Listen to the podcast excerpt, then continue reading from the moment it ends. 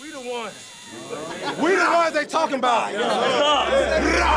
Broadway Sports Media. Choose your fighter. Justin and Justin Titans podcast show. Some of it was bad, but hopefully you'll you probably piece something together. Outstanding. There's an earthquake in the middle of the podcast. Unbelievable. We're begging for listeners. That's all we do. We all we got. Hey, Titans on three. One, two, three.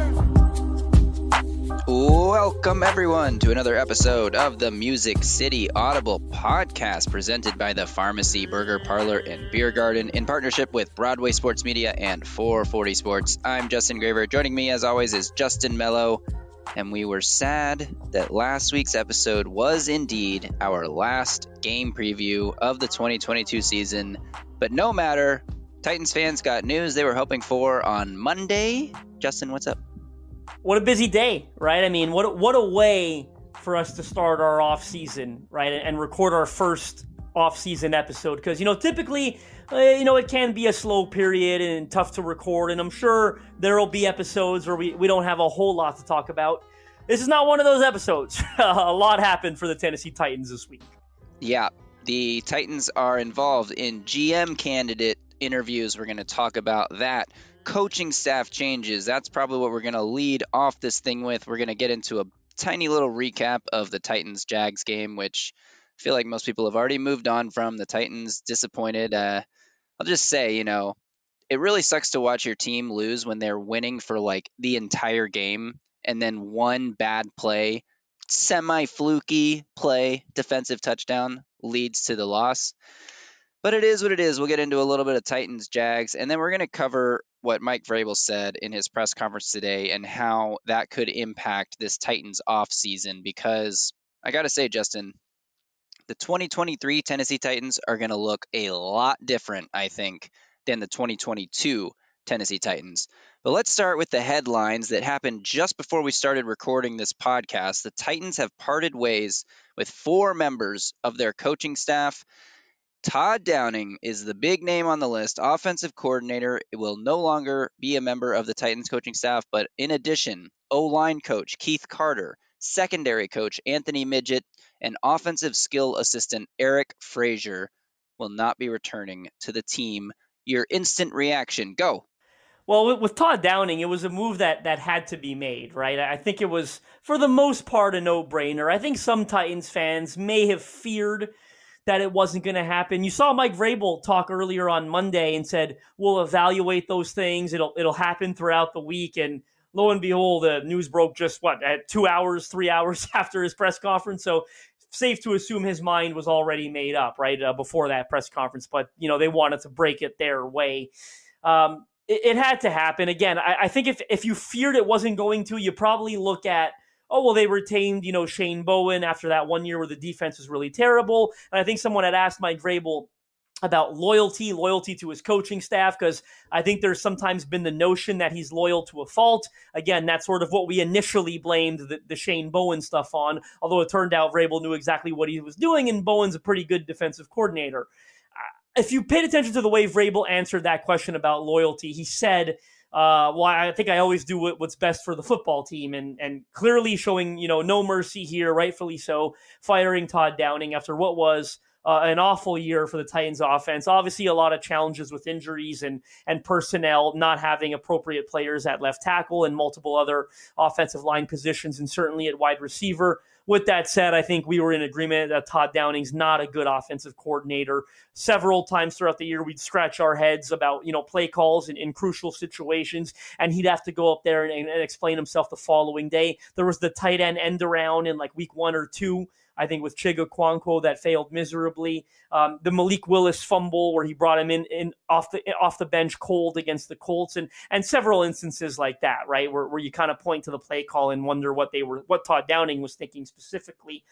I want to get into these other firings, but I want to give you a chance to to kind of you know rebuttal and, and respond to everything I said because it, it's obviously something that had to happen here with Todd Downing. Yeah, I mean, I'm in full agreement with everything you just said. Um, you just can't look at you can't watch this offense in 2022 and not think that changes needed to be made at the top level. And Mike Vrabel, you know, he doesn't call offensive plays. He doesn't call defensive plays either. Obviously, he has huge input in how the offense is designed in terms of like what kind of identity they want to be. and you're limited by offensive line injuries, by lack of receiving weapons, by lack of speed in general on the offense and on the team.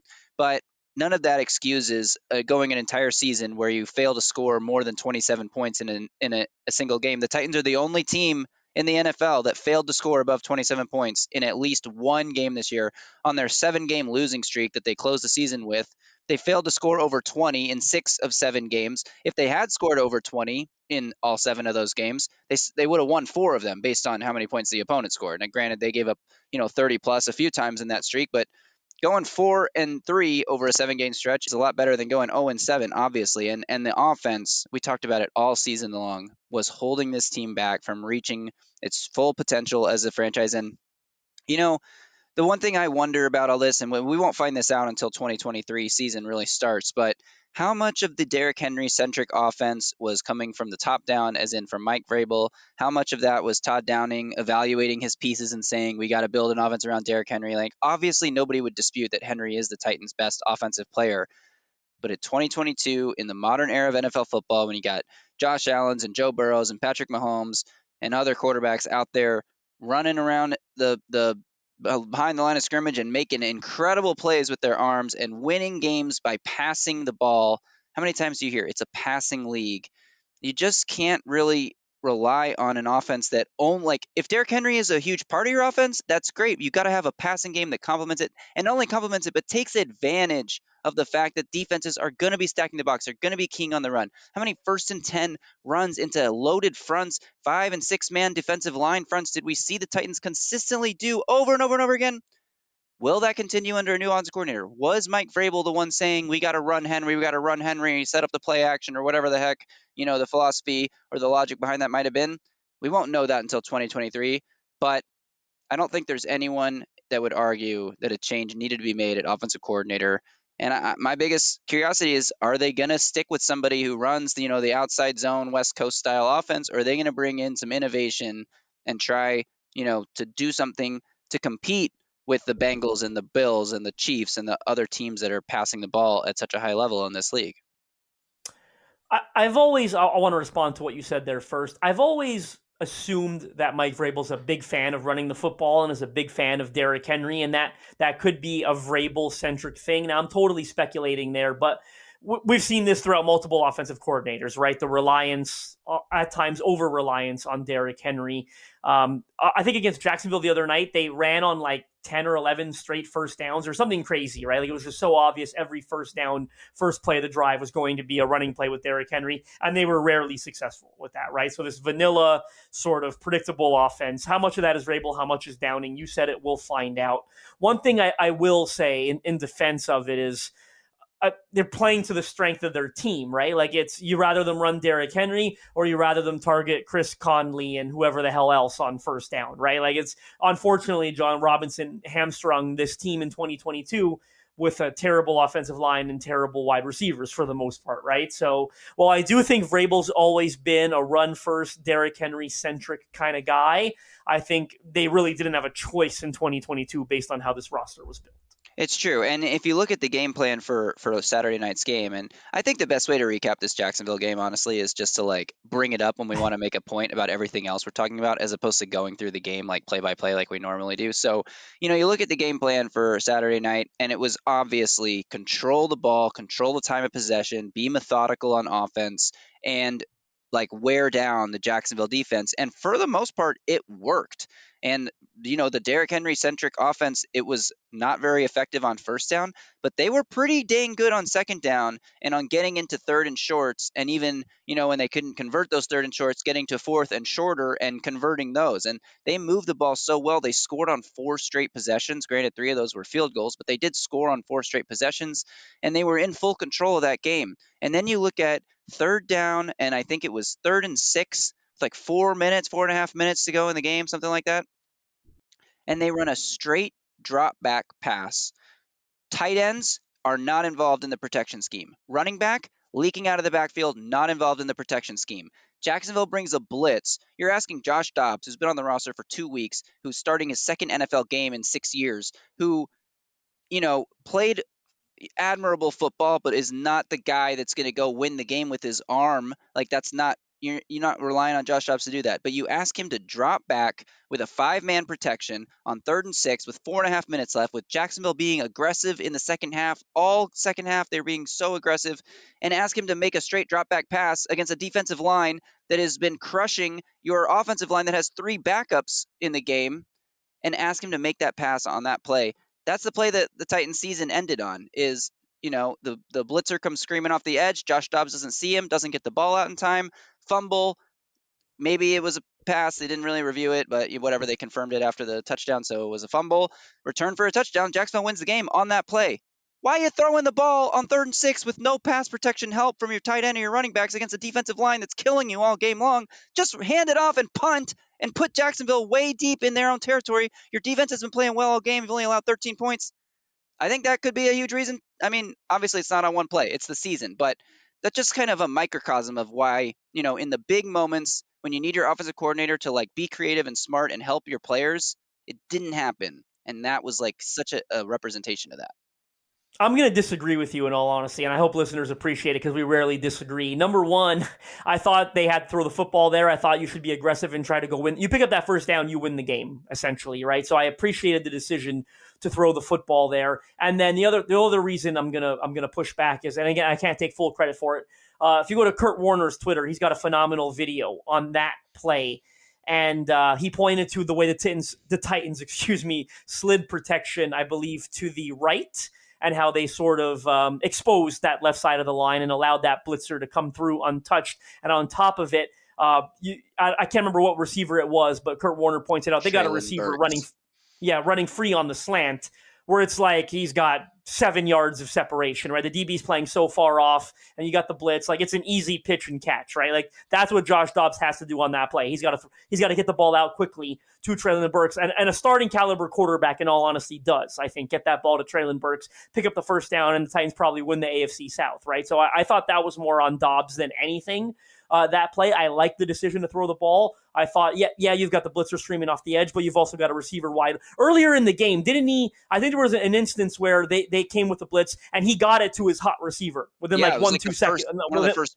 one of the first plays of the game that happened. Yeah. Yeah. Second, second and a half. They picked up seven, eight positive yards. That's what he's got to do there. He's got to take his hot, hot receiver on the slant, hit him. It's, it's a first down. And I think Dobbs missed that one there in all honesty. And I think that's the difference between competent backup play, which Dobbs did give them, and high level starting quarterback play. Justin Herbert, Joe Burrow, Josh Allen, Patrick Mahomes, they don't miss that. I mean, even lower level quarterbacks than that who are still, you Ryan know, the. 10th, 11th, 12th best starter in the league. Daniel Jones, maybe, right? Derek Carr makes that throw, I think, and picks up the first down, and you win the football game. Ryan Tannehill makes that throw. But that's also part of my point is that Todd Downing knows he has a backup journeyman second start ever.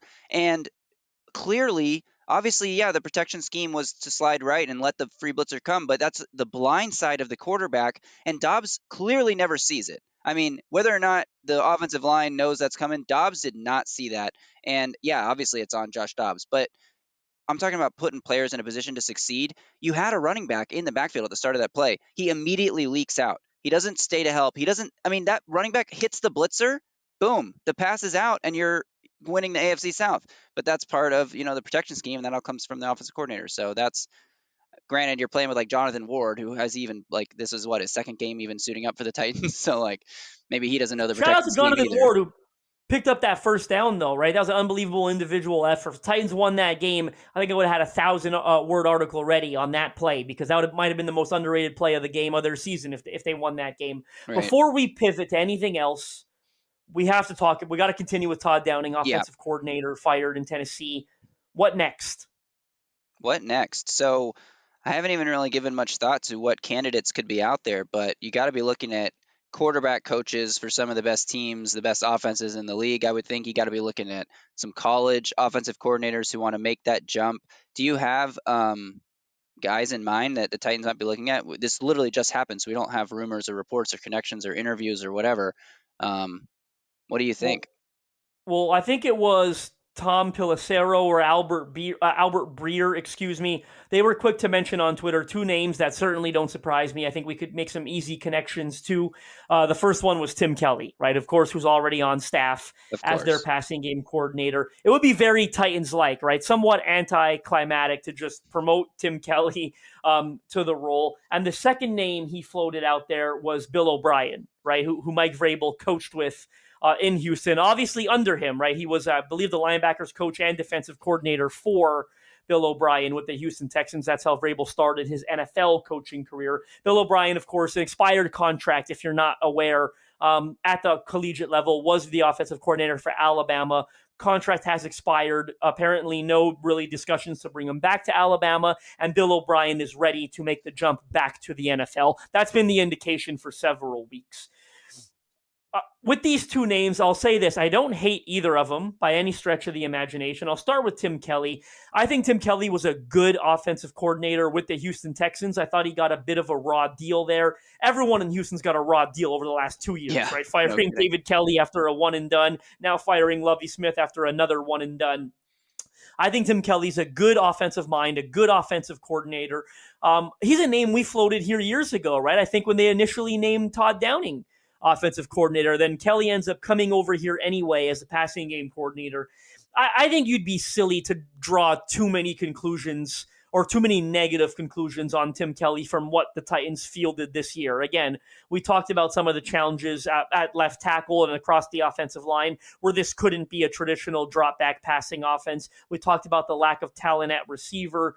Um, I, am not going to ding Tim Kelly too much for for how this passing offense operated this year. They started three different quarterbacks, so uh, I, I put more stock into what the good Tim Kelly did in Houston than I do the bad, or quote unquote, the bad he may or may not have done in one year here in Tennessee. So I do think Tim Kelly's a, a good candidate. Uh, what I'm going to say about Bill O'Brien may also be unpopular. I think he's a good candidate as well. Uh, I thought Bill O'Brien's a, a, damn good football coach. I think yeah. Bill O'Brien, the general manager, ruined Bill O'Brien, the coach's reputation, right? Yes, because I fully Bill, agree. How many that. years were right? How many years was Tennessee trailing Houston in the AFC South? Bill O'Brien did a lot. They won the division multiple times. They went to the playoffs multiple times. When he inherited personnel control, and like, I don't like any coaches having personnel control. For in all honesty, they're all bad at it. Bill Belichick's terrible at it. He's the greatest head coach of all time, right? When he inherited that control and, and they traded DeAndre Hopkins and all these weird personnel moves started uh, occurring, that's when Bill O'Brien ran himself out of Houston. But I do think he's got a good offensive mind. I think he uh, is a good offensive coordinator and can certainly come here and and call plays for this team. Now I do wonder because for, for weeks now they've been floating uh, his name in New England for him to be the offensive right. coordinator with the Patriots. Obviously, he started there right many moons ago, has a great relationship with Bill Bill Belichick, has a good relationship with Vrabel. I'd be very curious to see which job he would prefer out of the two, because in all honesty, neither of them are very good right now. Right? I don't think any of them look that appealing. Like Patriots, I you know I think Mac Jones is an okay quarterback, not convinced he's a franchise guy. They don't have a ton. They got more, probably more talent at the pass catching positions than the Titans do right now. In all honesty, with I think DeVante Parker, Hunter Henry, even a, a Jonnu Smith, Jakobi Meyers, these guys are better than what Tennessee has, but it's not great. And Tennessee could easily catch up to them in, in one offseason, right? From a, a pass catching talent perspective. Is it Ryan Tannehill? Is it another quarterback? Is it a rookie? How does he view that situation versus what Mac Jones has showed in New England? So if I was a betting man, I would lean that Bill O'Brien lands in New England, in all honesty, and, and goes back to Bill Belichick, but certainly can't write him off. Right. And, um, you know, I, I think we'll just have to see where what rumors come out, what interviews come out, and we'll form our opinions as we go from there. But do you want to talk about the other three coaches that were dismissed? Yeah, uh, Keith Carter, the most notable one, in my opinion. That's I, I, floated earlier on this show that I wanted to talk about some of the other changes. I really want to talk about Keith Carter. That's the one that surprises me out of all the firings. Um, I, I, thought Keith Carter's, a, or I think, sorry, I think Keith Carter is a good offensive line coach think he's done a good job. In fact, if I were if, if they didn't fire Keith Carter and I had to write an article on potential offensive coordinator candidates, I would have wondered if Keith Carter would have been one of them for for one reason uh, mainly. As a wide zone offense and an outside zone uh, scheme type of team, Um, I think the O line coach is so important to the identity because the offensive line is so important to the success of outside zone. And I, I think Keith Carter's done a really good job in Tennessee. I thought he was dealt a raw hand this year, right? Again, with I, I don't know what he's supposed to do with Dennis Daly at uh, left tackle, and then a rookie right tackle and Nicholas Petit-Frere, who probably wasn't expected to win the job in training camp, right? They initially thought that was going to be Dillon Radunz. Then the late season injuries to Ben Jones and, and, and Nate Davis. I don't know that Keith Carter could have done a better job this year, and I, and I don't know, um, and I do think he's done a great job in in previous years. Now, where my mind is going with this is you fire Todd Downing. Now you've uh, again, we saw that one coming; it was obvious. But you fire Keith Carter with him. To me, and I'm totally speculating, it does insinuate that they do want to bring in a new scheme and get away from this outside zone looks. Because again, I think Keith Carter offensive line, it was so important to the identity of this offense. I would be surprised if you fire Keith Carter and you just hire a quote unquote like for like replacement and, and you stick with a you know an offensive line coach that's well versed in this system, uh, it could insinuate the Titans are willing to go in a totally different direction altogether. I was thinking that too because typically your offensive line coaches like uh maybe they don't always have the title but they usually fulfill the duties of like a run game coordinator, right? So I know that Keith Carter was hugely involved in the Titans run game and as you were talking about, you know, that outside zone based running scheme and we had thought that Keith Carter did a good job because you know we'd seen him coach up backups, and uh, we saw like Nate Davis make tremendous progress as a rookie offensive lineman. We saw like backups like Aaron Brewer come and play in spot duty last season and play well, and and we had always just kind of assumed, and you know David Quessenberry too coming in for Taylor Lewan, and all, all the Dennis Kelly, all the backups that had to play throughout Keith Carter's tenure as the offensive line coach here.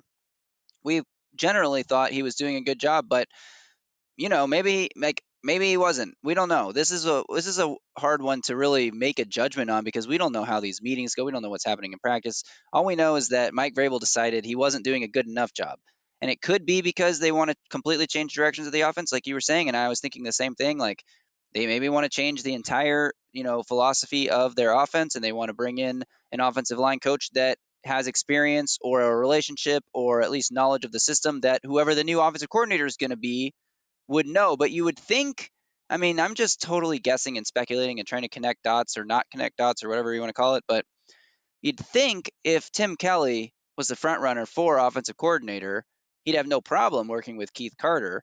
Um, maybe that's totally mis. Maybe I'm misreading that, and maybe it's not related at all. But it makes me think they are going to go outside the organization for this offensive coordinator hire.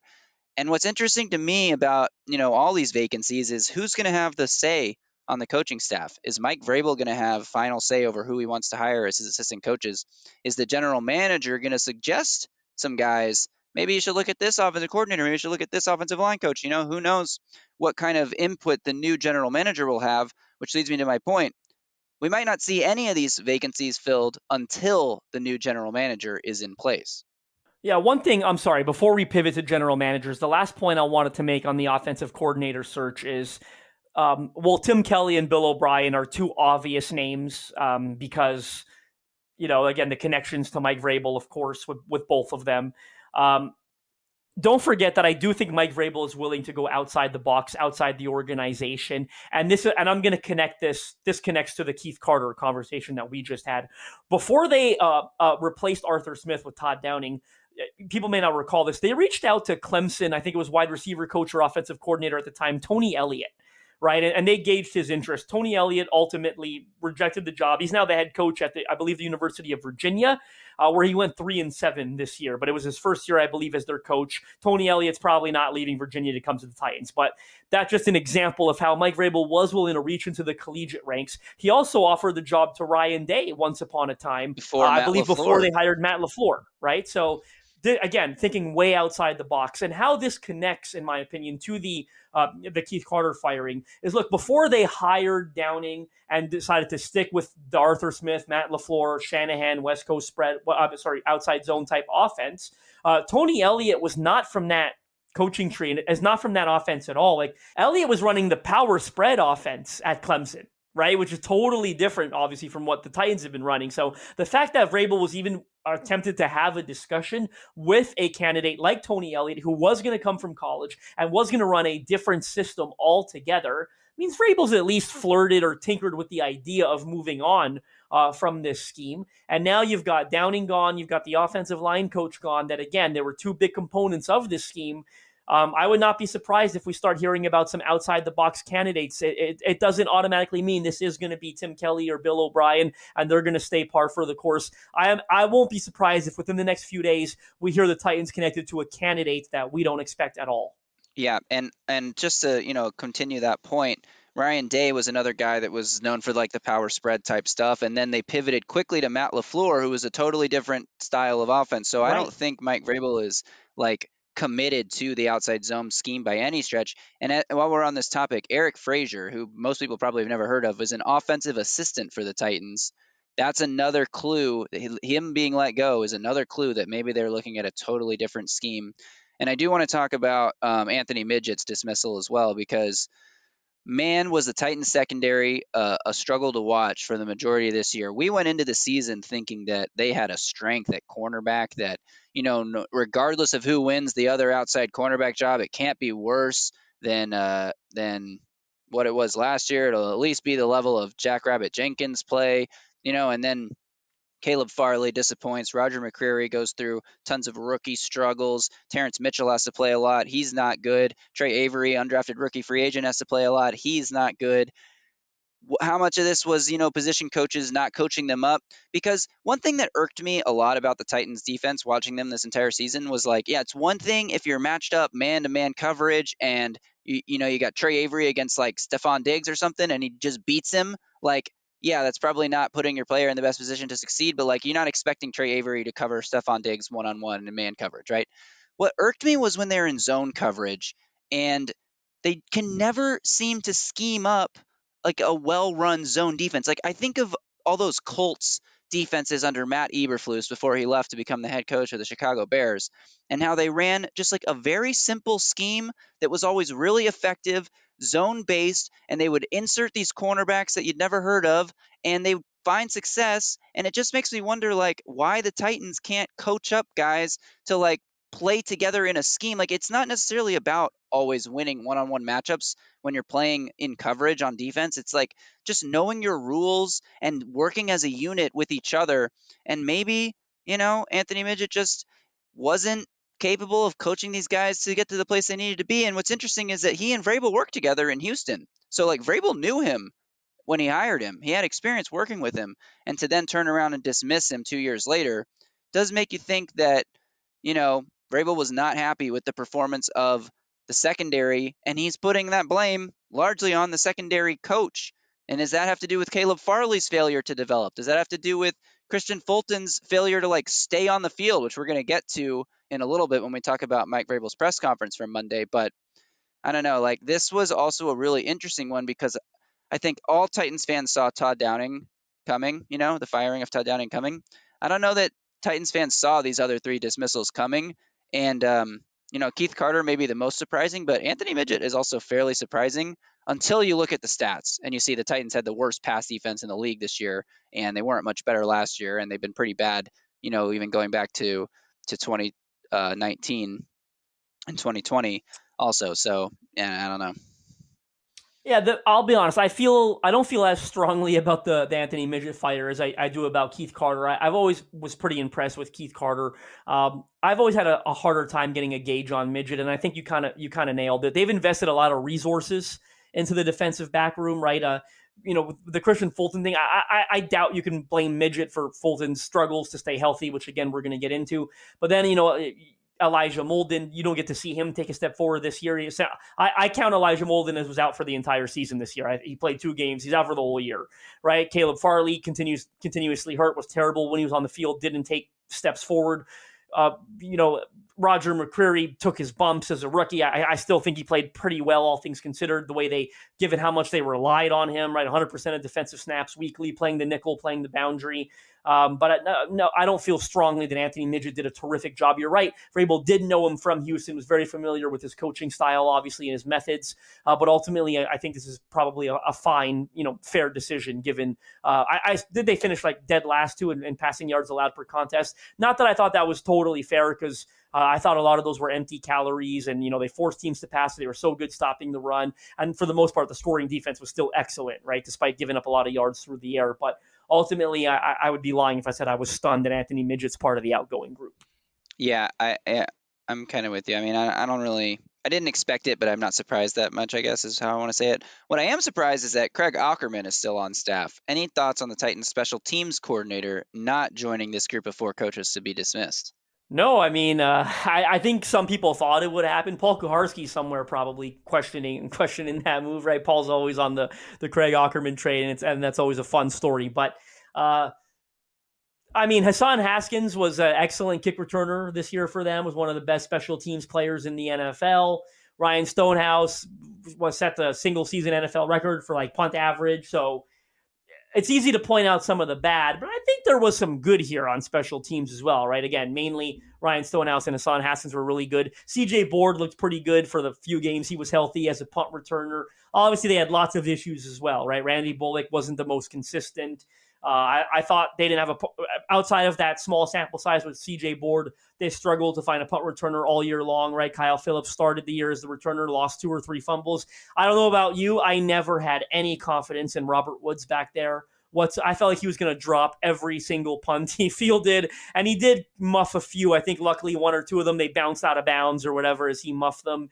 Um, so th- there is a mixed bag for Craig Aukerman. I don't think it was quite as bad as as some will have you believe. It, it wasn't great either, but uh, I don't feel super strong one way or the other. In all honesty. Yeah, same. I thought that, you know, the Titan special teams had some struggles covering, but for the most part, they did a pretty good job. We, we saw those like hype up moments with Dylan Cole like rushing down the field and crushing the Packers return man at like the 15 yard line. And they had some pretty good plays too. And obviously, Stonehouse set the record for uh, punting average, for punting average, punting net by a rookie, for most 60 yard punts in a season. Like that means the special teams coordinator is doing something right. Obviously, the punter is great, and the rookie looks like he's going to have a bright future as the Titans punter, but he's also receiving the right coaching. So I think that you know if if the special teams struggle in in certain areas again next year, then maybe look to make a change. But overall, I don't really disagree with the decision to keep Craig Aukerman. What should we talk about next? You want to do Mike Vrabel's press conference, or should we get into the eight reported general manager candidates the Titans will be interviewing for their vacant position. You know, let's break up the uh, some of the firings and, and, and hirings. Let's go into Mike Vrabel's press conference and then get into the GM candidates. So, a couple of interesting points from the press conference that I want to mention. The first was about you know what would happen with Todd Downing, and we now know we already discussed that he mentioned like the loyalty thing and that performance and that his loyalty lies with doing what's best for the football team and not about being loyal to coaches. And we've obviously seen that play out now over the few hours since the press conference. Um, another interesting thing that Mike Vrabel said was that Ryan Tannehill, all he wants is for Tannehill to get healthy and come back and be the Titans starting quarterback next year.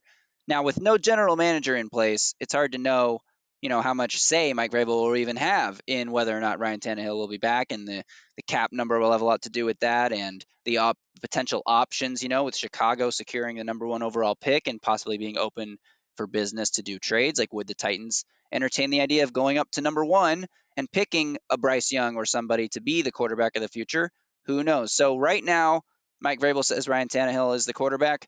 We've seen coaches and general managers say things like that all the time, and then you know, we what, what was the Arizona said that Josh Rosen was our quarter is our quarterback, and then a month later drafted Kyler Murray number one overall, right? So like, what coaches say at this time of year about certain players, like not exactly sure if you can always trust it, but Mike Vrabel did say he wants Ryan Tannehill back next year. What are your thoughts?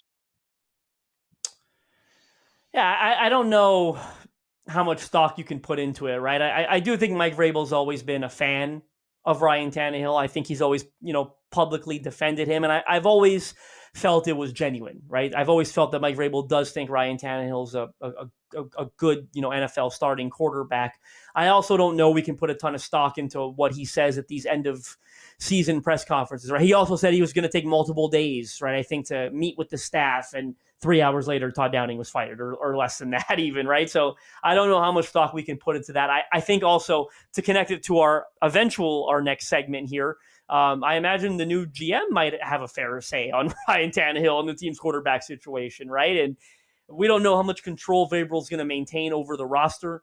Um, you know, after they hire a general manager, that we might be able to gauge some of that based on who they hire, right? If they're hiring a, a yes man for Vrabel, or if they're really hiring a guy with some, you know, some experience under his belt that's expected to, as Miss Amy Adams Strunk said several times, collaborate with Mike Vrabel. But ultimately, I, I, think it's it's tough to say right now um, where they're at with Ryan Tannehill, especially without a GM in place. Yeah, agreed. All right, I'm going to move on to the next interesting point here, and this one's a kind of a minor one, but it will be interesting to see how the Titans look at constructing next year's roster.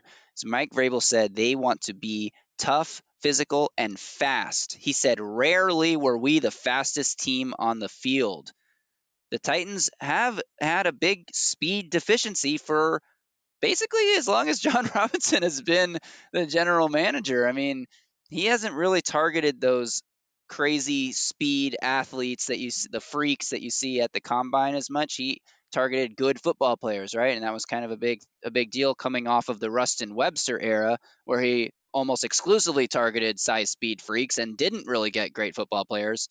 Mike Vrabel wants more speed on this team how much like how much stock do you put into this comment again without a general manager who you expect to make most of the personnel decisions in place I, I put a lot more stock into this one because uh, I don't think there's going to be a general manager that comes in here and says, "I hate speed. This team needs to get slower." Right? Uh, uh, this team needs to get slower. I, I, I think when you look at this team, it's painfully obvious that they they need speed, right? Like we attached ourselves to Racey McMath in training camp because he looked like the only guy that had speed, right? When you're dealing with uh, Nick Westbrook-Ikhine and Cody Hollister and Chris Conley and Geoff Swaim and Austin Hooper, it's painfully obvious the skill position group lacks speed, right? At every position, even even running back, in all honesty, right? Running back, wide receiver, tight end, they didn't have any speed, right? So uh, I think it's really important, and I, I, think I was glad Vrabel pointed that out. And it, it gives you an idea, maybe when looking at free agency and the NFL draft, which you and I will do a lot over these next few months, it'll help us identify who might be some potential targets, especially at wide receiver. Yeah, I totally agree. All right, let's get into what was, in my opinion, the most interesting comment that Vrabel made throughout his 30 minute long press conference on Monday. He was asked uh, very directly when you look at all the injuries you've seen over the last two years, do you just say, man, that's bad luck, or is there something different you can do? And I'm going to play for you all now Mike Vrabel's answer to this question. Here is, it was actually a long answer. It was about a three minute long answer. Here's part one of that answer. You know, we have to address it. We have to at least look at it, and we are, and we have, and we do it every every single day. You know, that I meet with Todd, that we meet with Frank, that we're trying to figure out what these injuries are, Gentry, and I know that everybody, you know, has got the answers. I don't know if I have the answers on, you know, the 90% of the injuries occurred in the game, right? Um, of an ACL or an MCL or a high ankle sprain. I mean, th- those are hard, you know. We look at soft tissue injuries. We look at those soft tissue injuries of, uh, you know, repeat offenders. You know, I mean, it doesn't take too hard to look and see that, you know, Kristian Fulton and, and David Long are, you know, I mean, they repeat offenders of soft tissue injuries. They have to figure out a way to, to train and act like, you know, this, is the game is played at a, at a high speed. Kevin Byard hadn't pulled a hamstring in, since we've been here. You know what I mean? And there's, there's a durability factor to playing professional football that we should not overlook.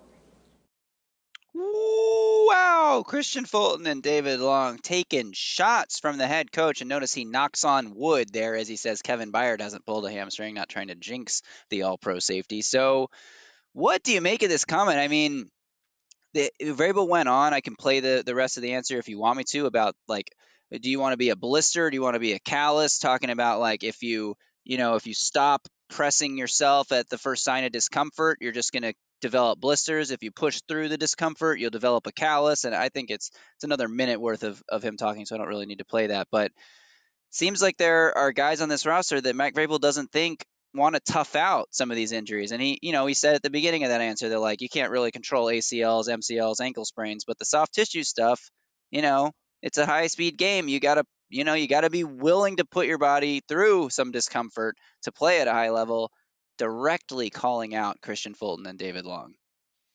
I don't know if it's as much about toughing out as it is about preparing your body, right? And the way Yeah, you okay. prepare and, the, and the way you work, right?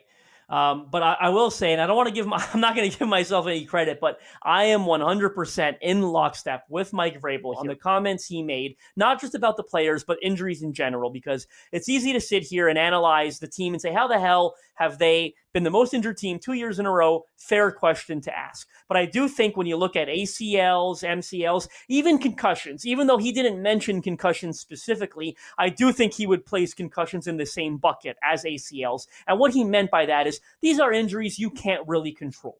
Right. And the Titans have had a lot of them, in all honesty, right? Harold Landry tore his ACL. Dillon Radunz tore his ACL. Taylor Lewan tore his ACL.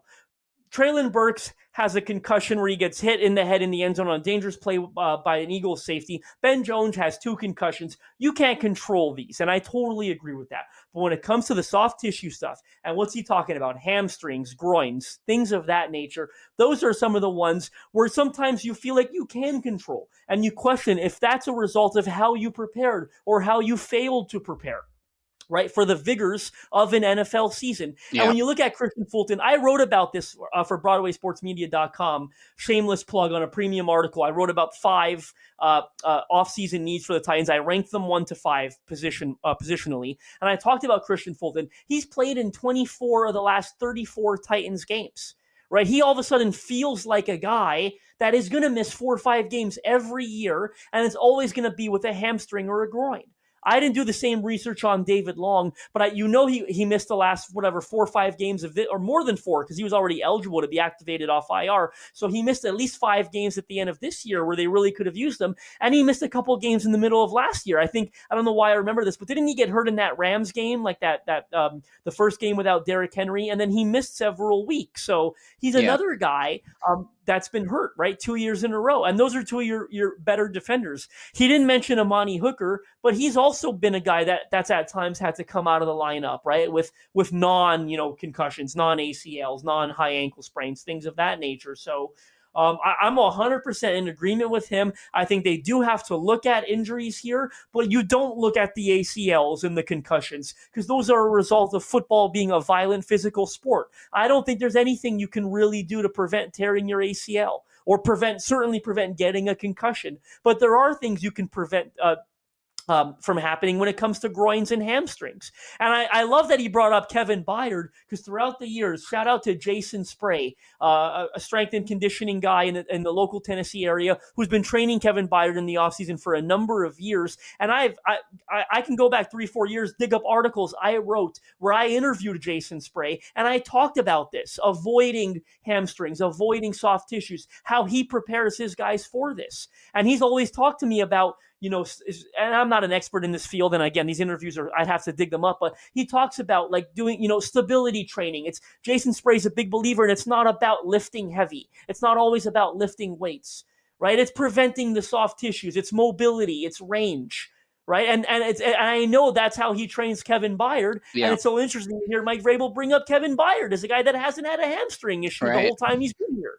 So I do think there are things, and I look. I don't know what Kristian Fulton, David Long. I don't know what their offseason training regimen looks like. But the fact that Mike Vrabel called them out, he probably has a pretty good uh, inkling, a pretty good feeling that he's not thrilled with the way that they prepare and train their bodies. Yeah, and so it makes you wonder, you know, with David Long set to be a free agent, what is his future on this team? Do you have a, a replacement in house for him? Is Jack Gibbens and Monty Rice going to be your starting inside linebackers in 2023? There's a lot of offseason to make changes there, but you definitely wonder because when David Long is on the field, he's a terrific player and and one of the higher level defenders the Titans have.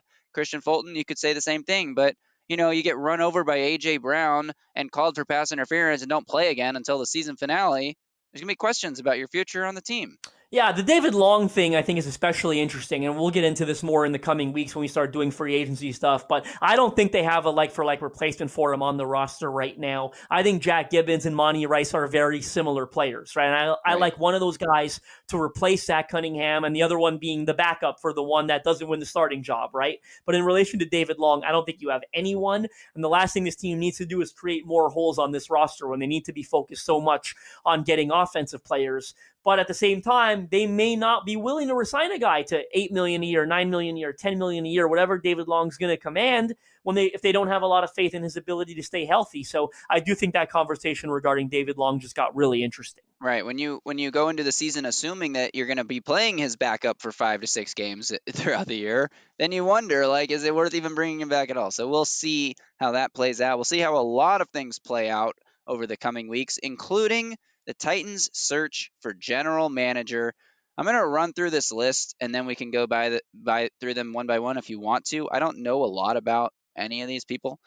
The Titans have currently been linked to 8 GM candidates that they have requested or scheduled interviews with including two men from the uh, San Francisco 49ers, the director of player personnel, Ran Carthon, what a name, and the assistant general manager, Adam Peters, who has a very good reputation around the league, Browns assistant general manager, Glenn Cook, Bears assistant general manager Ian Cunningham, who also has a great reputation around the league, was was named on the 40 men shaping the future of the league under 40 years old article that came out a couple years ago. Um, Bills director of player personnel Malik Boyd, obviously you know, you look at some of these teams like the 49ers and the Bills, and you're like, those are really well run organizations. You probably wouldn't mind taking somebody from those organizations. Then you have like Browns and Bears, and you're like, eh, I don't know. Don't it's it's hard to like not scout the the team that they came from when you're trying to look at who these men are. But you know, if you look at a tweet Mike Herndon sent out earlier today, and where all these you know really good general managers came from, it's like it doesn't really matter always what organization they came from. And you look at like Jon Robinson came from the New England Patriots. You're like, oh, he's going to be a great GM, and he was pretty good for a few years, but obviously, you know, not ultimately good enough. All right, continuing with my list: Arizona Cardinals Vice President of Player Personnel Quentin Harris, and then the two internal candidates, Monti Ossenfort and the current interim general manager of the Tennessee Titans, Ryan Cowden. What do you know about these guys? Is there anyone on the list who stands out to you? Um, and yeah, I mean, do you like how, like how much information can we possibly have on some of these guys? Like they these guys work in the shadows. Assistant GM, like who knows how much say they have, how much input they have into certain operations for the teams they work for. Well, I'm going to pat myself on the back if I can, uh, if you give me a moment, because I wrote an article on December 6th. Uh, three external candidates the Titans could look to hire at general manager. Um, and I did all that was again all external, so I didn't look at Ossenfort or uh, Cowden. And two of the three that I had wrote about, um, they requested interviews with today. And one of them was uh, Ran Carthon with the San Francisco 49ers, and the other was Ian Cunningham um, with the Chicago Bears. So I will talk about two of them the most because, I, again, I, I, did quite a bit of research on them uh, a month ago when someone sort of put them on my radar as guys that that were up and comers. Uh, Carthon's an ex player. Uh, entered the league as a UDFA in 04, only lasted three years in the league, retired in 06, then became an area scout for the Atlanta Falcons, where he worked under uh, Thomas uh, Dimitroff, I believe it's pronounced. I always liked uh, Thomas Dimitroff in Atlanta. I thought he did a, a, good job as GM. He was the GM there when they were, you know, pretty pretty competitive, right? Uh, Super in the Matt. Ryan years.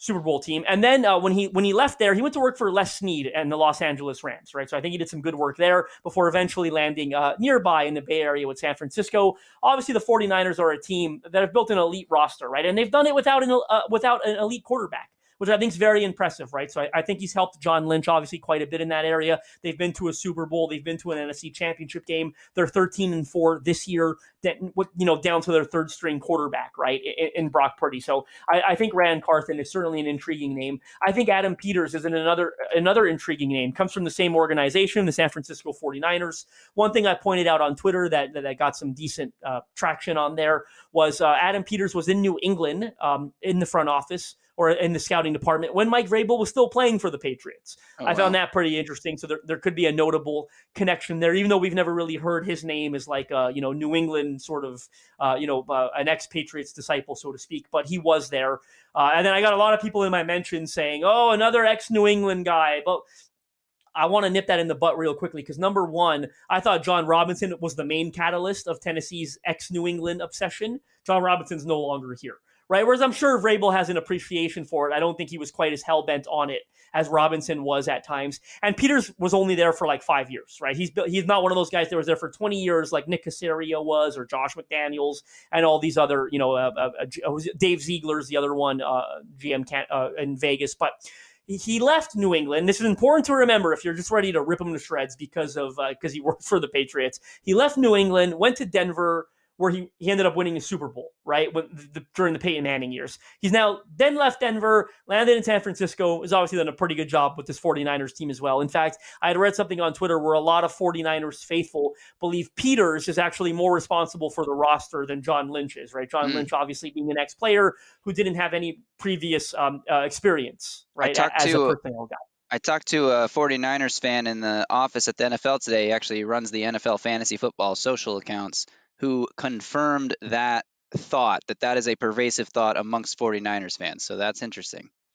Interesting. So I, I, think both those guys really intrigue me. The third and final one that really intrigues me, who was the I did not identify Peters in my article a month ago. So the third, the other one that I did identify was Ian Cunningham, right? Who's the Chicago Bears assistant general manager. Probably a lot of Titans fans going, well, the Bears have the number one pick in the NFL draft and they're awful. So why would Ian Cunningham be on their radar? Look, number one, um, he's only been there one year, right? He just completed his first season as the assistant GM. And let's be honest, the Bears always positioned this year as let's get ready for 2023. They got like a hundred billion dollars in cap space. They've got the number one pick in the draft. Uh, this was all about getting ready. The Bears weren't trying to field a real legitimate winning team in 2022. Let's be honest. This was all about preparing for the future. This was the year where they were laying the groundwork done. If you ask me, looks like they did a great job. Number one pick in the draft, $100 million in cap space, and the quarterback that looks like is probably a franchise quarterback in Justin Fields.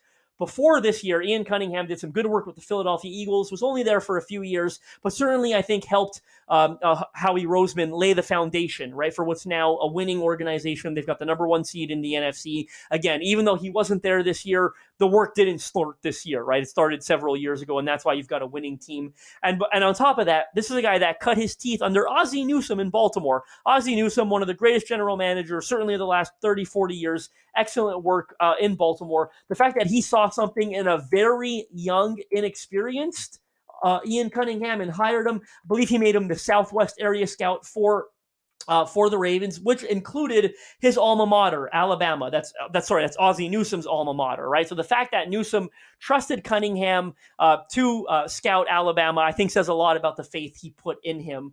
Um, so I think those are the three guys that stick out the most to me when I look at this search. Um, I think they'll probably end up being your three favorites, at least if they go external wise.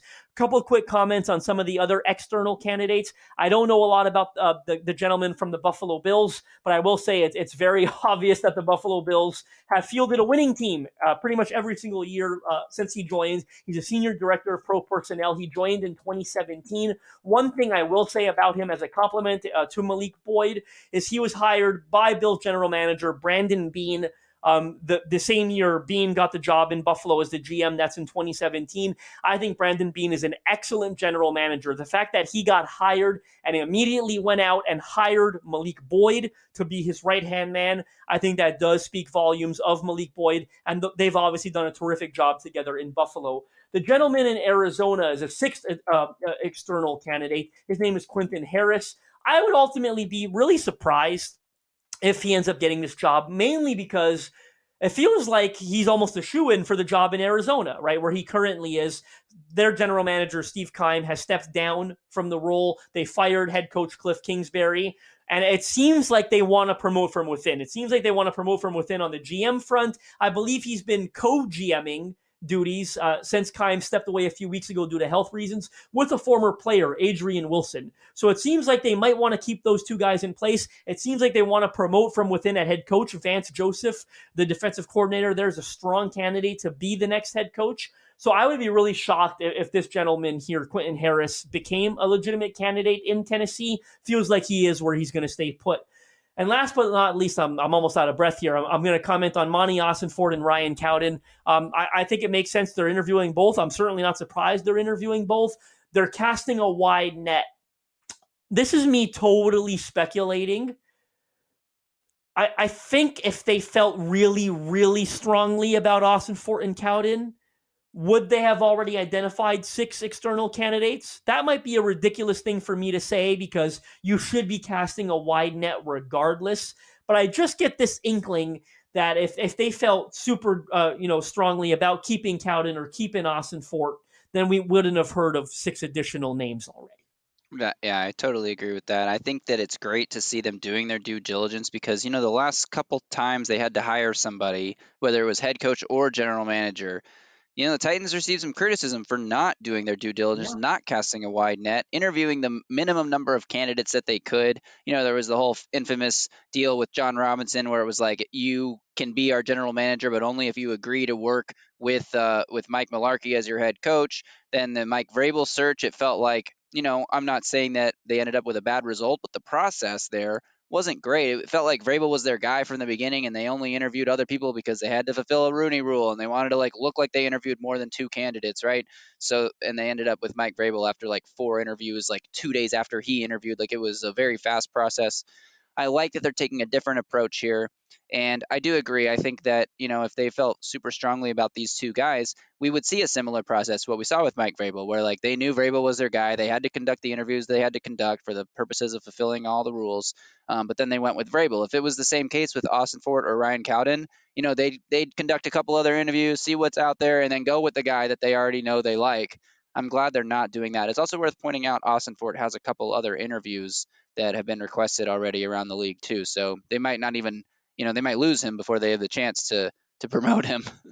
Both of them, right? I think Ossenfort has been named this year for the Arizona Cardinals opening. And then both Ossenfort and Cowden definitely were interviewed by multiple franchises last offseason. I can't remember which Right. ones exactly interviewed where, but I know the Pittsburgh Steelers, Minnesota Vikings, and New York Giants. So I've got a good memory. Those three organizations interviewed some combination of Cowden and Ossenfort last year. Last point I want to make on those two they're both Jon Robinson guys. Right, Jon True. Robinson hired both of them, and that's another reason why I don't feel great about their chances. And and Ossenfort specifically um, worked with Robinson in New England, so he's a Jon Robinson guy through and through. Cowden did not, which surprised me. Um, uh, he was hired, I believe, from the Carolina Panthers, but he was still a Jon Robinson hire. So both of them are sort of Jon Robinson guys, especially Ossenfort because of the Patriots connections.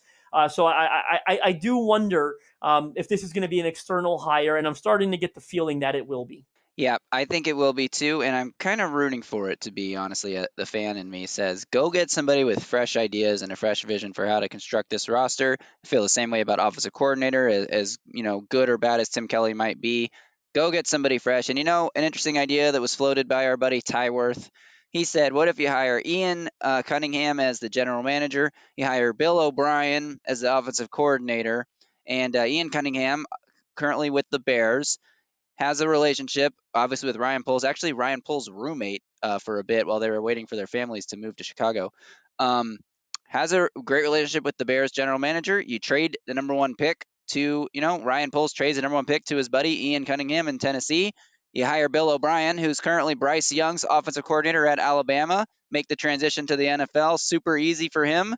What a perfect match marriage that would be for all parties involved. I mean, I I I'm not necessarily rooting for Bill O'Brien, but I am rooting for Bryce Young to come to the Titans in some form or fashion.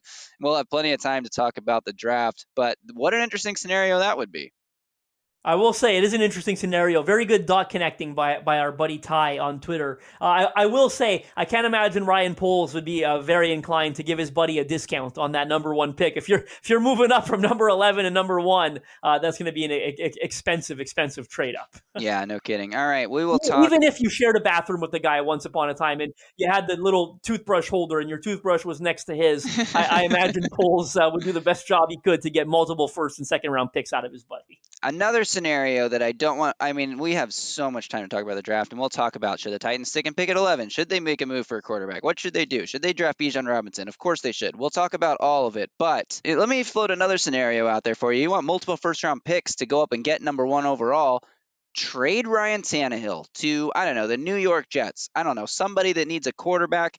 Get a first round pick. Use that first round pick along with number 11 to go up to number one maybe throw in a future second or third, get Bryce Young. You don't need Tannehill if you get Bryce Young.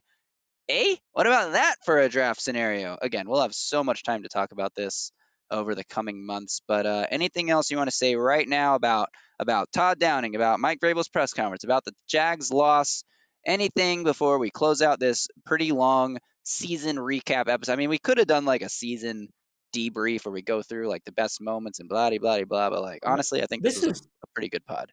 No, this is way better. In all honesty, like there's a lot that happened. We be like the GM thing happened on Monday, right? That's where they they announced they were going to start the process to interview, and then we got eight candidates out of nowhere. Then they fired Todd Downing. This is this is what we had to talk about on this episode. Offensive coordinator, GM. Um, all I'll say is it's it's, it's certainly interesting. Um, we don't know which direction this franchise is going, and I think there's a lot of unknowns at both the GM position and uh, from what Mike Vrabel might do from an offensive coordinator standpoint. Again, he might stay in house or he could go uh, outside the organization and totally um, in, incite uh, what would be a philosophical shift offensively for this team. There's a lot of unknowns. I'm super excited to cover it with you this offseason. Uh, by next episode, I imagine we'll have some names floated out there uh, at offensive coordinator. We'll, we might know more about the general manager hiring process and other things. So this is going to be, a, I think, a really, really interesting offseason in Tennessee. Yeah, man. I'll just close by by piggybacking off that point to say that we will have the content. You know, last few years we've had playoffs to get us through January into February, right? This year we don't have that, but we have all these, you know, GM search, offensive coordinator search, O line coach, less important, but still something that has to happen. And we're going to be keeping up with all of it right here on the Music City Audible podcast. So thankful to the Titans for making these staff changes because it gives us the content that we need, but it also moves the, the team in the right direction going forward. Vrabel said they were at a crossroads seven weeks ago or six weeks ago, whatever that was. Uh, looks like they, or maybe that was only four weeks ago. Whenever they were at the crossroads, looks like they're at another crossroads right now with the direction of this franchise can go, and we'll see where it takes us. All right, that will take us to our beef of the week. The last thing we will do on this episode before we say goodbye, presented by the Pharmacy Burger Parlor and Beer Garden. Do you have a beef of the week on the top of your head, Justin? Hit me. My beef of the week is going to be with that Mike Vrabel, a, a, a specific quote he made in the press conference earlier on Monday. We talked about a lot of the quotes, a lot of good stuff, right, on relation to loyalty to his coaching staff, the injury stuff we got into with David Long and Kristian Fulton. One comment that kind of made me do a double take where I'm like, that's a stupid thing to bring up and say right now, in my opinion. They asked him about the offense, lack of success, yada, yada. And he brought up Derrick Henry's fumbles. I, I don't know if you caught that in the press I conference did. where he said, we gave it to our you know we gave it to our best player and he put the ball on the ground more than than he typically did or does. He's got a fair point. Like look henry had a fumbling issue towards the end of this year and he's got to nip that in the bud. Henry's got to figure out where that came from and put a stop to it. I just can't imagine thinking of that those fumbles when i think of the failure of this offense this year. Like he was essentially vrabel was essentially asked to summarize the offensive failures. Henry fumbling is like number 376 on my totem pole of issues that I have with this offense. I talk about not, and I, I, in fairness, I think he did mention this, but I think about not protecting the quarterback. But I, I think of Dennis Daley at left tackle and all the injuries on the O line, and, and even NPF struggling at right tackle. I think of coming into the, the season with a, a, a really a joke of a, a group of receivers, right? Like trading AJ Brown in the offseason, not fielding an NFL level group of wide receivers. Like I think of play calling and Todd Downing, and obviously he thought of that. He fired Todd Downing, right? But just in that moment, to bring up Derrick Henry's fumbles, I, I thought it was really strange and unnecessary, almost uncharacteristic of Vrabel. Um, so that's my beef for the week. I thought it was crazy that he brought up Henry's fumbles in relation to this offensive struggles. You know what? That's so good. I'm gonna just let it live and uh, let it breathe there. Well, it was weird. Why? Why did he bring up that? And you know what? I'll also I'll also throw in Mike Vrabel.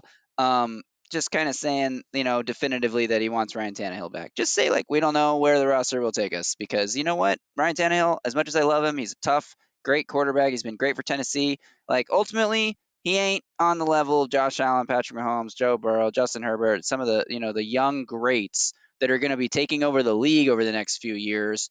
Titans got to get one of those guys if they really want to compete. I think Mike Vrabel knows that, and um, I don't know. We'll see what the Titans do in the draft this year, or or you know the the quarterback market. There's going to be guys on the move. Garoppolo, Carr, Tannehill could be one of those guys on the move as well. So we'll see how it all shakes out. All right, that will do it for this episode of the Music City Audible podcast. Thanks to everyone for listening all season long. We appreciate you guys. Thanks to the Pharmacy Burger Parlor and Beer Garden for being our presenting sponsor of this season. That will continue throughout the off season, so make sure you're checking out the pharmacy. Tell them the Music City Audible sent you. Follow Justin on Twitter at JustinM underscore NFL. You can follow me at Titans Film Room. Be sure to check out BroadwaySportsMedia.com and become a Broadway insider. Yeah, become a Broadway insider today. It's $6.99 a month. You could use the code INSIDER to get your first month for just 99 cents, or use the code ANNUAL uh, for a uh, total of $49.99 for your first year. Lots of great uh, benefits to becoming a Broadway insider. We've got the Mike Herndon Show uh, behind the paywall. That's a weekly video show going out every week with your favorite Mike Miracles, Mike Herndon. That's obviously a big perk to becoming a Broadway insider. You get early access to some of the podcasts, uh, a lot of written content behind that paywall. Whether that written content comes from me, it comes from Zach at uh, F Words Pod, uh, it's coming from Easton. There's a lot of content coming your way if you're a Broadway insider. Become an insider today. You won't regret it. And check out all the other podcasts and content that Broadway has to offer. We'll be back next week with hopefully some updates on the Titans general manager search and who knows, maybe on the offensive coordinator search. We will see what happens, but final thing I want to say shout out to the Houston Texans. You played yourselves. You don't have the number one pick. Thank you, Lovie Smith, who was also fired on Sunday. All right, that's it.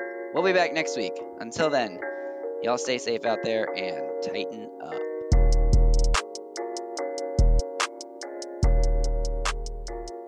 A Broadway sports media production.